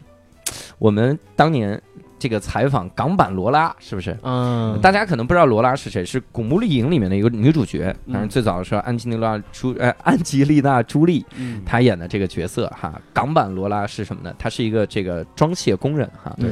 然后她呢，身材巨好，对然后而且感觉力量超大哈。嗯嗯。所以这个情况就叫他港版罗拉。嗯。当时谢梦瑶老师去采访他哈，嗯。据说那个采访跟了人家两天，跟着干活来着是吗？对，他里面文章里经常写到，我跟车的时候，我说 我说苦了谢哥了，没有，因为他要 他要赚钱啊，他不可能停下来就一个时间段给你，所以啊他就一开始就跟我说好，就是说我只能在车上跟你聊，嗯。你能不能接受？当然可以了，这我更愿意啊，我能见到，因为因为其实最开始还有点怀疑他，就不知道嗯是不是炒作。啊，那我嗯看到你这个过程，我就知道了，所以就就跟了两天，哇塞，你跟的时候你帮人搬货真难搬啊，真搬了。真搬了，但是我可能就搬了几袋米就不行了。啊，真的就是，而且夏天又很热，三十多度，对。啊那么晒，我所以我觉得真的挺不容易的。嗯，对，所以他能问出来一些不一样的东西。嗯。因为跟了两天之后，它里面记录了一个细节，嗯。就是这个罗拉他自己啊，他上楼要换个衣服，要参加一个活动，嗯。然后新马老师在文章里写说嗯，于是记者在楼下等了两个小时，然后下来之后，罗拉向他坦诚嗯。自己有一个那个啥换衣综合症是吗？就是他是恐惧吧，啊与人打交道的恐惧，啊，所以他每次出来要，就是都要折腾很久。好，他跟我说五分钟，他说你我就上楼冲个凉就下来，嗯，然后就等到手机没电。哇塞，对，你说我是在采访老罗嘛？重新定义五分钟，这一天天，所以 然后他很感动，是就是因为我整个过程，我说等这么久，其实我的目的就是陪他坐一程地铁，嗯。嗯然后在一个地铁上再聊个二十分钟，嗯。然后就等了两个小时，他就挺感动的，嗯他就觉得你你愿意在我身上投入这么多时间。嗯然后那个在地铁里面，反正就我们就从这儿聊开了嘛，就说到这个社交恐惧嘛，嗯然后其实就是与人打交道的一些障碍什么的。其实，然后我我也就跟他走心，我说其实这种感受我有时候也有嗯啊，就是嗯同行之间对我有什么看法呀，然后反正心里面有时候也挺难受的。嗯，然后我就跟他讲，然后反正就那一刻，我觉得好像就是真的打开了。因为最开始他跟我在讲他的故事的时候，可能更多的像那种宣传式的，就是会有一个很完美的逻辑。对，但其实人在真正的故事里有很多的逻辑不自洽的。嗯比如说他会讲到我为什么要做这个行业，就是因为我不想打打交道，跟人打交道。那个就是办公室的，呃，呃那个嗯，就是有很多的办公室政治。其实这是一个最简单的逻辑。嗯那其实呃是是很可疑的。我最开始跟编辑讨论，我们都觉得这个是不完全成立的。那其实你再再聊，会发现有很多嗯其他的因素导致他走这条路。嗯，对，明白。嗯，我有点好奇，那两个小时你的心理活动是啥？我就有点崩溃。说他会啊跑了吧？对我，我就到底是来是不来啊？我就，而且我当时是坐在一个快餐店里，啊，我点的东西已经吃完了，然后又赶上吃饭的高峰期，你在那个桌子那站着是巨尴尬。嗯，嗯我刚才仔仔仔细想了一下，如果是我，有人约好了十分钟以后嗯跟我在这儿见，然后他上去了，一个小时左右不下来，我要么上去看看，要么就报警了。就是很他会不会出什么事儿了什么之类的，就这种了。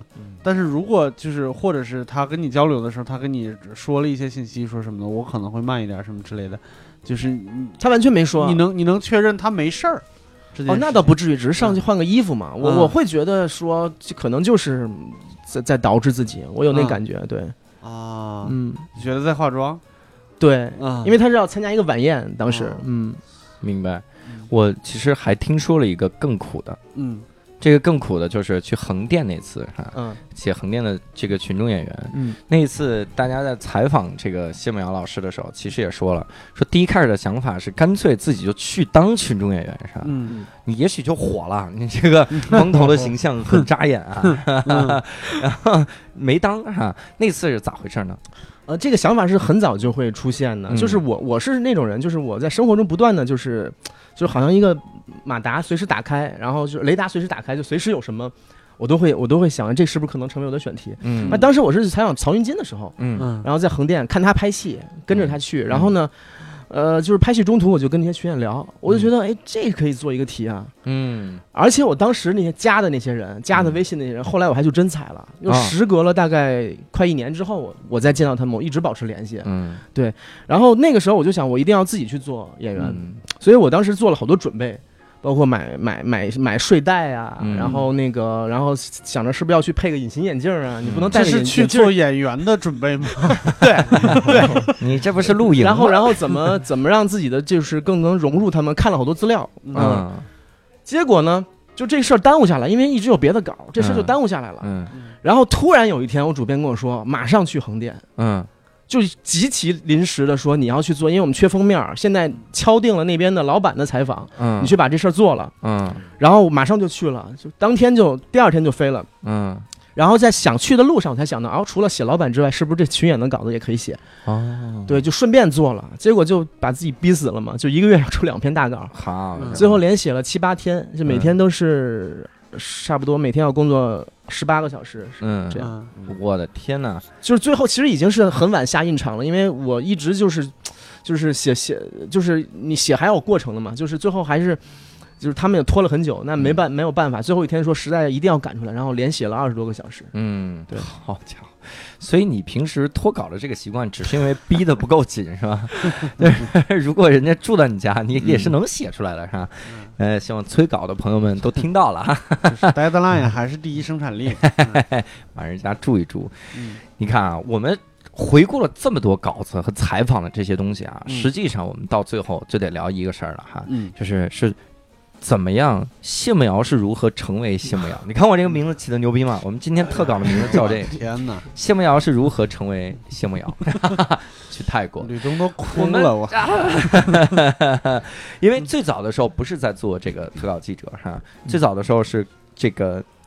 看做功课的时候到了。中国政法大学法律系毕业，嗯。然后就进入到了香呃这个到了香港城市大学继续来攻读哈，对的，嗯。然后后来进入了香港的一个 NGO，对。对，这个嗯。NGO 的这个组织是啥组织啊？当时，它是一个就是劳工维权的组织，嗯。嗯、就是做劳工倡导的。对对对，对，然后维权到了一定阶段之后，说对这个记者产生了极大的向往哈，嗯。记者这个行业哈，嗯。所以二零一一年开始辞职是吗？对，那个时候是就是我要。呃，就是这些这些农民工工的故事，我嗯。我要负责把它讲出来，然后要跟媒体去对接，所以那时候我也自己去写。嗯。然后那时候就觉哦得对、对讲故事这事儿，然后对啊就是、就是公共公共表达这件事情有兴趣了，嗯。然后我就想着怎么进，嗯。嗯，然后那个时候也没有任何履历嘛，然后其实嗯。挺难的。那个时候我是所有的就是只要有招聘我就投，然后当时包括什么，那时候北京还有好多社区报，嗯。嗯。什么杨柳青小区社区报，什么三里嗯。河小区，嗯。我都投了，嗯，然后都没有回复。嗯啊、然后直到就是就是财经天下当时要嗯创刊，他嗯可能他的创刊想法也不一样，他可能有不要不要招熟手，我就找有国外有经验的，嗯。就是就是复合型的这种人才，但是没有就没，所以当时我们招了很多，就是有德国的啊，有有法国有美国的，嗯然后就这这样留学背景的人，然后都没有什么经验的人进进到里面，嗯。所以也是借着这样一个机会，要不然真的连社区报都进不去，啊，所以当时写着写着就发现自己有这个天赋是吗？也不能还是就喜欢这玩意儿？就是特别喜欢，而而且而且我觉得我这性格可能也容易让老板愿意给机会给我，嗯。因为我特别的积极，嗯，然后又又特别的。就是有自信嘛，他会嗯。感觉就是这种人是可以用的，嗯。所以我我入行第一篇报道就是 就是封面报道，嗯。对，其实这挺挺难得的，这个机会可能很难得到复制，就是嗯没有任何作品的时候，就是我的主编就把一个封面交给我去写。当时当记者的第一个职业是去了财经天下，是吗？对，所以在财经天下是干了两年，然后去了亚洲周刊，呃，去了香港，呃对。去了香港的亚洲周刊，对。然后最后再回到北京。对，因为在香港实在是干的没意思了，嗯，啊写的东西没有人看。对对对。对，所以我想了一个特别牛逼的事儿，嗯。我想了一个很牛逼的开头，我们应该剪到开头去啊，嗯叫二零一六年，谢幕瑶决定回到北京。如果他当时没有做这个决定，以下的事情都不会发生。盖不会在深夜的时候跟他发微信说 “我哭了”，哈哈。华农兄弟不会多吃几个竹鼠，哈哈许志远不会指着他的鼻子说“你太浅薄”，你知道莫刚老师曾经发过一个微博说，如果如果开头你们有更好的选择的话，尽量不要用日期或者数字开头。嗯。我没记错，对。完蛋了，我还是漏看了一条儿、啊。你那是不是有个笔记本啊？你值得更好的开头。到底有哪些不能的开头啊？啊，说哎，如果没有特别的要求的话，开头不要说厉害了，哇，刚才全呃这一期厉害了啊！这一期不这么厉害，都是这样的。所以整个的这个这个弄起来之后，你会觉得你现在过上了你想要的生活吗？这个问题是不是很蠢？我觉得入行之后都有有挺大的幸福感的，嗯就是嗯。我其实就是那我记得我入行的时候走到那个办公室里第一天，嗯。那种感觉太棒了，嗯。而且我我我我一进去，他们就在特别勤奋的在工作，然后就已经在讨论稿子了。嗯。而且当时李海鹏也在那个办公室，嗯。那个那个是我当时的偶像，嗯。他们就跟我说你会见到一个神秘人物，你很喜欢的，但我嗯。完全没想到是他。嗯。他当时在那个那个杂杂志做主编，嗯，但是那个名字没有没有公布，当时还，所以我我特别意外能见到他。然后那天我还跟他一起坐地铁回家，就我们在一号线坐了一路，然后他看了你之后写了本书《佛祖在一号线》，在那之前，在那之前。玩意儿，你们之前，他盯着你的头就想，呃，佛祖在一号线，what？得到了，太狠了，这，所以当时一直就这个幸福感觉一直延续到现在，是吗？呃。中间会有些挫败吧，嗯。就会有时候会觉得说，呃写的东西没有人看的时候会就会很很失望。嗯。对，你你一直跟这个大家强调说写特稿要关注人物困境哈，嗯，那你你在这几年里最大的困境会是啥？我觉得现在还挺顺的，然后我觉得可能困境的时候就是有些东西写了，但是发不出来，嗯。或者删改很严重，嗯，在目前这个这种环境。环境里，能提这词儿。环境都不能提了吗？那我们是叉叉保护吗？有一些有一些题材是说。你你一想到你就觉得不可能去做，嗯。但有一些东西是你觉得做出来之后，里面的段落呀、什么处理方式要改就很麻烦。嗯。有一些你你是完全想象不到的，比如说嗯。罗永浩这稿子，嗯。有一段都要修改。啊当时是说到，就是说那个后期华为系嗯。跟这个摩托罗拉系之争嘛，嗯嗯，然后就说不能提华为，啊嗯然后不能明白。包括对这些人的负面评价都不要有，比如说什么是像什么二流子呀，然后一天到晚在这儿，呃，就是很社会啊，这些、这些评价后来都要删掉。啊。好家伙，那你整个的写了这些期间，有没有哪个就是被采访者，然后最后觉得，嗯就是你这个稿子不能反映我的内心，我觉得这个触动会更大吧？没有，我觉得这点还挺好的。嗯我我从来我我的采访对象，一般来讲他都会。他都会跟我说，还是挺挺挺满意的。呃他不会说满意，他会说，就是感谢你，就是我你你让我说出了很多内心的话，就是嗯我我看到这个故事我也很有感慨。刘伟就跟我这样说过，啊，对。然后盖盖其实他现在也不是太认可那稿子，因为上上次我又去见他嘛，六月的时候，他说其实他觉得有点儿就是断章取义，他、嗯他就嘴硬，我觉得还是、嗯他说，但是有些点确实还是能打动他。嗯对，希望盖不要再听这期节目。哎，听了也好，你这盖一定要求盖写歌 diss 无聊斋，我操，我们就火了，嗯太好了哈！当然，这个这个整个的这些困境啥的哈，我想问一个终极一点的问题哈，有没有人否定过你整个的这套理念？就是你不应该关注人物困境。嗯，这个倒没有，因为这个是这个行业的，大家都是这么做的。嗯就是我们这这些个这个理论不是我发明的，嗯是我进到就是我开始关注人物特稿之后，他们前辈都会这么说，就写特稿就是写写困境、写挣扎。嗯。这个我我还挺那个什么的，就是你你写特稿的时候关注困境，然后我们讲单口的时候描述负面情绪，甚至包括之前我们就是我偶尔听到了一点点黄志忠老师的就表达课，嗯。他也是说就是就太顺利的东西，你说出来也没有人想听。嗯，嗯，的确是这样。对，两个陌生人见面，你一开始就跟人说我怎么样怎么样怎么样，这个事情就对方不会给你不会对你产生什么太大的兴趣的。对，嗯。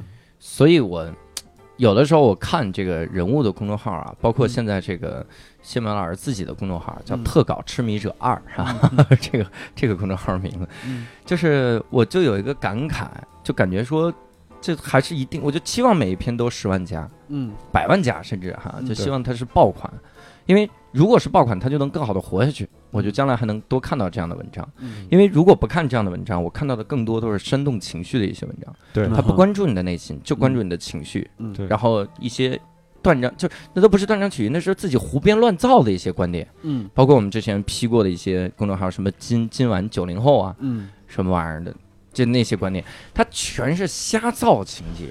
对。前一段时间，我我们就是刚好晚上就是聊天的时候，期末也、也也聊起来一件事情，嗯。就说就是他说你你发现没有，就是现在我们有的时候上网去看文章或者看社交媒体或者看看看看各种各样的信息的时候，你发现这个世界我看不懂了，就是这个嗯。时代我看不懂了，嗯。感觉好像自己的生活跟这个时代脱节了，就是他他们进行的是那一套逻辑，但是后来你反思一下，就是就是我们才是这个时代，嗯，他们上面呈现出来的这个不是不是这个时代，他们上面呈现出来的是一个编造的时代。嗯。是一个梦幻泡影。嗯，对，对。对，所以我我我觉得就是，如果像谢老师这种，就这种文章会变多的话，当然，当然特稿它它那个那个篇幅篇幅问题就不会导致，就是它肯定不会是一个一百四十字的微博的那种那种那那种阅读量，这个是嗯不可能的。嗯但是，呃，我还是很很不喜欢那种。你随便来一个什么东西，下边就给你回一个太长不看，嗯，就很我我很烦这种人，就是你不看 就不看，你干嘛说出来你，不看？而且是太长不看，这他妈怪谁呀，大哥？对对你你不知道把责任推给谁。对，但是我我我还是希望就是说能够，比如说描述人物困境，或者是能能把人类的真实情感能表达出来的，能让它多放在互联网上，因为互联网有一个特别大的特质，就是它一旦产生了，嗯，它就不会消失的。对对对对，嗯，它是不会消失的，嗯。所以它比文物更容易能够保存。对。对，还我还是希望就是更更好的东西要多一点儿。对对对。对，所以也提醒各位听众两件事儿，第一个就是垂下那个理想主义者嗯。那篇文章里，石小雨就是六兽，重新再去看一遍啊，啥重新看一看，嗯 就发现这就这男二号啊，我就我靠，看了这个，然后以及哈，我想问谢老师一个特别重要的问题，你现在收入还好吗？还可以，还可以啊，好，那就好比在香港挣得多。啊，嗯。我比在香港挣得对，多因为其在香港做记者特别惨，真的吗？超超级惨，香港基本上跟入行的时候可能跟保安的工资是差不多的。哇，那是多少？增长大概就一万五左右，一万五在香港很难活的。啊，一万五港币，开是是对开销也很大，应该。对，超大。然后，然后增长机制很慢。我记得第一年我表现很优秀，我那时候写了很多，就是，呃，在去就是挺大的报道了。然后，嗯呃，给我涨百分之二，百分之二的工资啊！，对，嗯你说都能算出零钱。这是这是利息。说这一兜钱就给你，年化率可能就是领导一掏兜说还有十五，这十五给他算上是多少？而且说你，他跟我，我我就是跟他去商讨的时候，他就说你这已经算多了，还有百分之一的，还有不涨的。嗯，对，哦最高的是百分之四，好家伙，那那个时候你们的顶薪是多少？没有啊，就就没有顶薪啊，就你就就慢慢就往上爬呗。就香港他特别讲资历，就嗯你像我们那儿，他有做了三十年的记者，嗯，对他这个工资肯定高，啊。对，但你不能，你不可能，的确是，对对。老板说年年百分之二，三十年，你算算，前途无量啊，小伙。百分之六十了都，这家伙。百万一万五的百分之六十也很好算。真。的没多少，所以现在只要能养活自己就行啊。然后希望你继续写下去，好，这么优质的内容不能少哈。对，也希望咱们听众们多去看啊，人物。还有每日人物，还有那个特稿痴迷者二哈。嗯最重要的是看特稿痴迷者二，那里面是成稿。如果你想看这个谢梦阳老师关于自己写文章的一些心得，嗯可以关注他的微博，叫莫感哈，嗯莫感。当然，谢梦阳老师也容易在微博上跟大家舌战群儒哈。对嗯对，如果有一天你最近被骂发现你微博上找不到他了，你就重新关注他一下，啊，对，你肯定是被流弹划伤了，注意留言方批式。量拉黑。哎呀，真是实在不。行就不留言，没关系的。但是也希望各位心里强大一点，没关系哈，我都被拉黑过一次了，呀，咱们这照样还录节目呢。我关注了能有两三年，我我一条留言没敢留过。对，就生怕就早就画饼拉黑了。对，后来人家清理僵尸粉把你清理了，选的就是还是个死啊！最近一个月留言的人才留下，剩下都拉黑。你简直你是特稿界的彭磊，跟你说真的，彭磊就是天天拉黑别人，任何理由都拉黑，就是他朋友圈没事儿就拉黑。你你快，哈哈！但是希望到时候给我们一丝。这个这个辩论的机会，哈哈！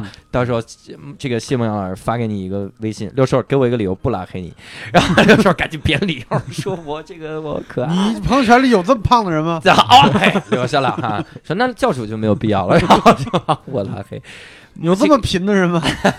微博叫莫敢啊，嗯就是不敢哈嗯，但是你看了微博就发现他真敢，所以以后干脆叫真敢，挺敢的。啊对，真人莫言还拿文学奖了呢。对嗯莫敢都是反着来的。一个不说的人啊，靠说拿了文学奖。UFC 冠军，不敢的人天天 keep it real 啊，这个就很吓人了。所以也希望各位多去关注，当然也希望各位能关注这个无聊斋的公众账号哈。嗯我们哎希望有三种方式能进入到我们的微信粉丝群来。嗯第一种，加入我们的这个粉丝群，只需要点开简介，看到我们的粉丝群的账号叫无聊斋 Don't Panic。然后第二种就是可以在微博搜索无聊斋 FM。然后私信小管家，我们人工回复你，就是 实在记不下来回复你。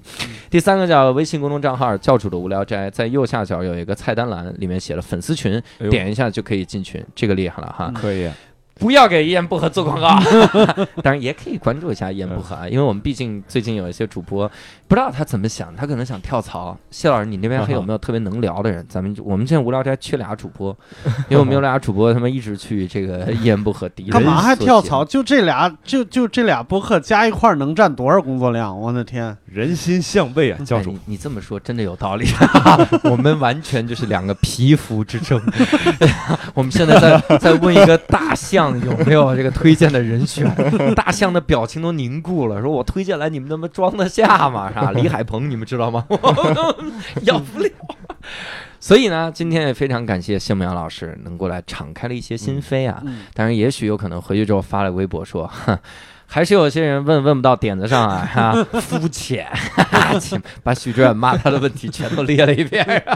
所以呢，也非常感谢各位听众的收听。嗯你有什么想问谢淼老师的问题，可以在评论区跟我们留言。哎欢迎你把这期节目转发给各种各样的人，尤其转发给盖，让他听一听哈。是的，希望各位能够知道这个，非常感谢各位，我们下期再会，拜拜。拜拜再见。